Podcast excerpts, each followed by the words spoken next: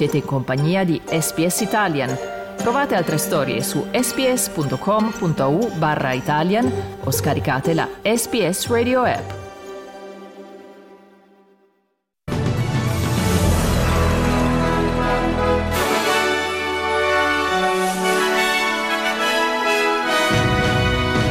Tre soldati americani uccisi in un attacco in Giordania. Israele e Hamas sarebbero vicini ad un accordo su una tregua di due mesi in cambio degli ostaggi e domani a Roma inizia il vertice Italia-Africa. Nello sport in Serie A l'Inter in trasferta batte la Fiorentina e si riporta in vetta alla classifica. Buongiorno, qui Domenico Gentile con il giornale radio di lunedì 29 gennaio 2024.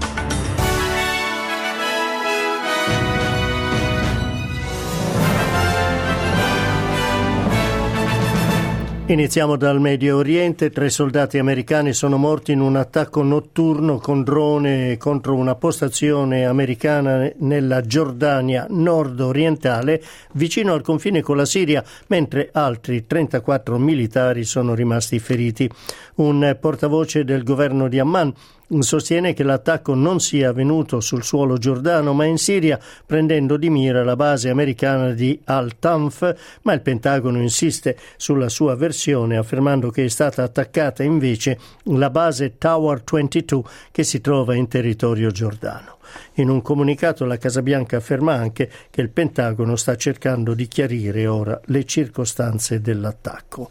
Intanto un numero maggiore di paesi si è unito a Stati Uniti, Australia, Italia e Canada nel sospendere i fondi per le agenzie umanitarie delle Nazioni Unite che aiutano i rifugiati palestinesi. Gran Bretagna, Germania, Olanda, Svizzera e Finlandia hanno fatto altrettanto dopo le accuse che alcuni dipendenti dell'Agenzia delle Nazioni Unite per il soccorso dei profughi palestinesi avrebbero preso parte all'attacco di Hamas dello scorso 7 ottobre in Israele. Il primo ministro palestinese Mohammed Shachi dice che i paesi interessati, prima di prendere la decisione, avrebbero dovuto attendere il risultato dell'indagine sulle accuse di Israele. We were extremely shocked that certain number of countries have decided to suspend its aid or their aid for the UNRWA. The countries that have announced this suspension, their aid amounts to 70% of the annual budget of the United Nations Relief and Work Agency. This measure is extremely dangerous, and it is our hope that it will be reversed.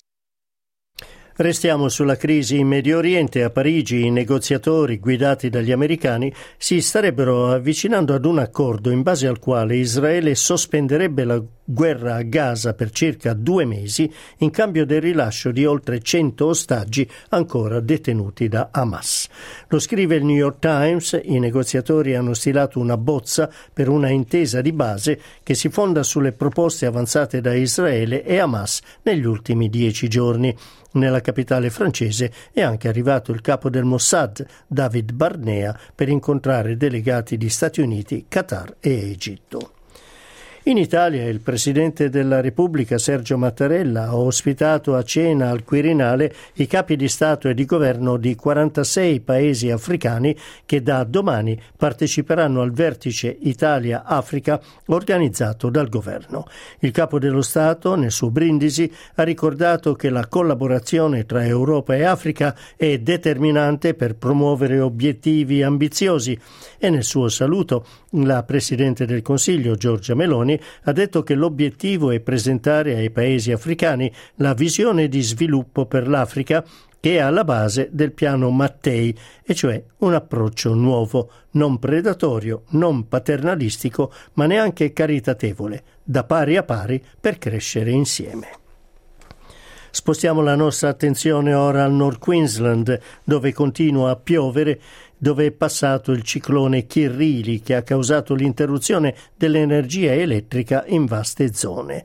Si stima che ieri sera oltre 10.000 persone erano ancora senza luce mentre squadre di tecnici stanno cercando di ripristinare la rete elettrica. L'ufficio meteorologico dice che oltre al nord anche alcune zone della parte centrale e sud del Queensland e la parte nord del New South Wales sono a rischio allagamenti a causa della pioggia. In New South Wales il Premier Chris Minns ha nuovamente condannato le, le manifestazioni di simpatizzanti neonazisti, definendole una ideologia tossica a gruppi neonazisti vestiti di nero e con il passamontagna hanno reso, ha preso parte a tre manifestazioni negli ultimi tre giorni. Il Premier dice che la polizia ha il potere di far rimuovere il passamontagna e dice anche che il governo sta prendendo seriamente in considerazione misure per proteggere la comunità. The ideology that they're sprouting is so serious. It's toxic to our culture. It's uh, designed to rip apart the cohesive community that we have in New South Wales and, in fact, in all of Australia. And I just think that we need to confront it head on, say to some of these young people who are considering joining it, you look ridiculous. Mm. It's absolutely pathetic. And what you're spewing on the streets of Sydney and Australia is hate filled anti Semitism, racism that you'll regret for the rest of your life. Trasferiamoci ora a Istanbul, dove due uomini armati hanno fatto irruzione durante la messa nella chiesa cattolica di Santa Maria, uccidendo un uomo. La polizia turca dice di avere arrestato uno dei killer. Il governo turco ha espresso la ferma condanna per quello che ha definito un vile attacco e ha avviato una indagine. Papa Francesco dice di essere vicino alla comunità cattolica di Istanbul. Esprimo la mia vicinanza alla comunità della Chiesa Santa Maria a Istanbul che durante la messa ha subito un attacco armato che ha provato un morto e diversi feriti e attivisti ambientalisti hanno gettato della zuppa sul vetro blindato che protegge la Gioconda al Museo del Louvre a Parigi. Due donne hanno oltrepassato la barriera che protegge il quadro e hanno lanciato il contenuto di due buste di zuppa contro il, ver- il vetro di protezione. Indossavano una maglia con la scritta risposta alimentare per promuovere il diritto a una alimentazione sana e sostenibile. Il gruppo chiede che venga consegnato ai cittadini un buono mensile di 150 euro per l'acquisto di cibo.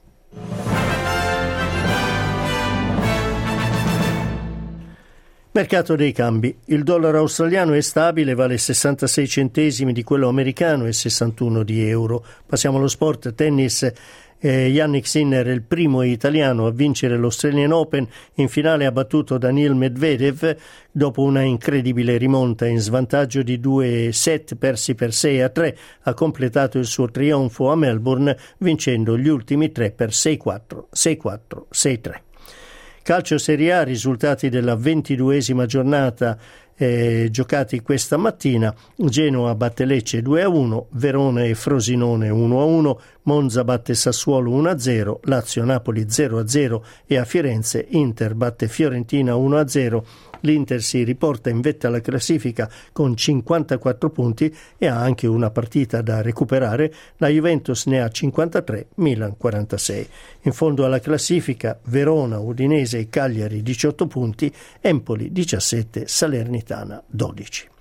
Coppa d'Asia, ottavi di finale, L'Australia batte Indonesia 4-0 e Tagikistan e Emirati Arabi Uniti hanno completato l'incontro 1-1 e poi il Tagikistan ha vinto ai calci di rigore. L'Australia nei quarti di finale se lo dovrà vedere con la vincente dell'incontro tra Arabia Saudita di Roberto Mancini e la Corea del Sud.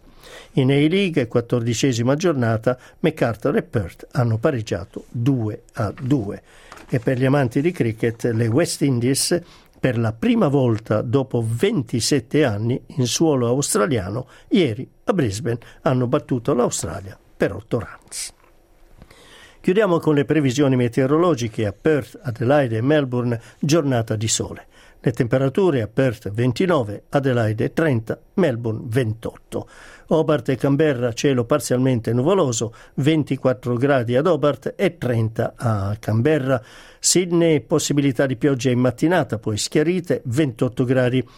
Possibilità di piogge temporali a Brisbane, 29 gradi, pioggia a Cairns 34 e pioggia e temporali a Darwin, 30 gradi.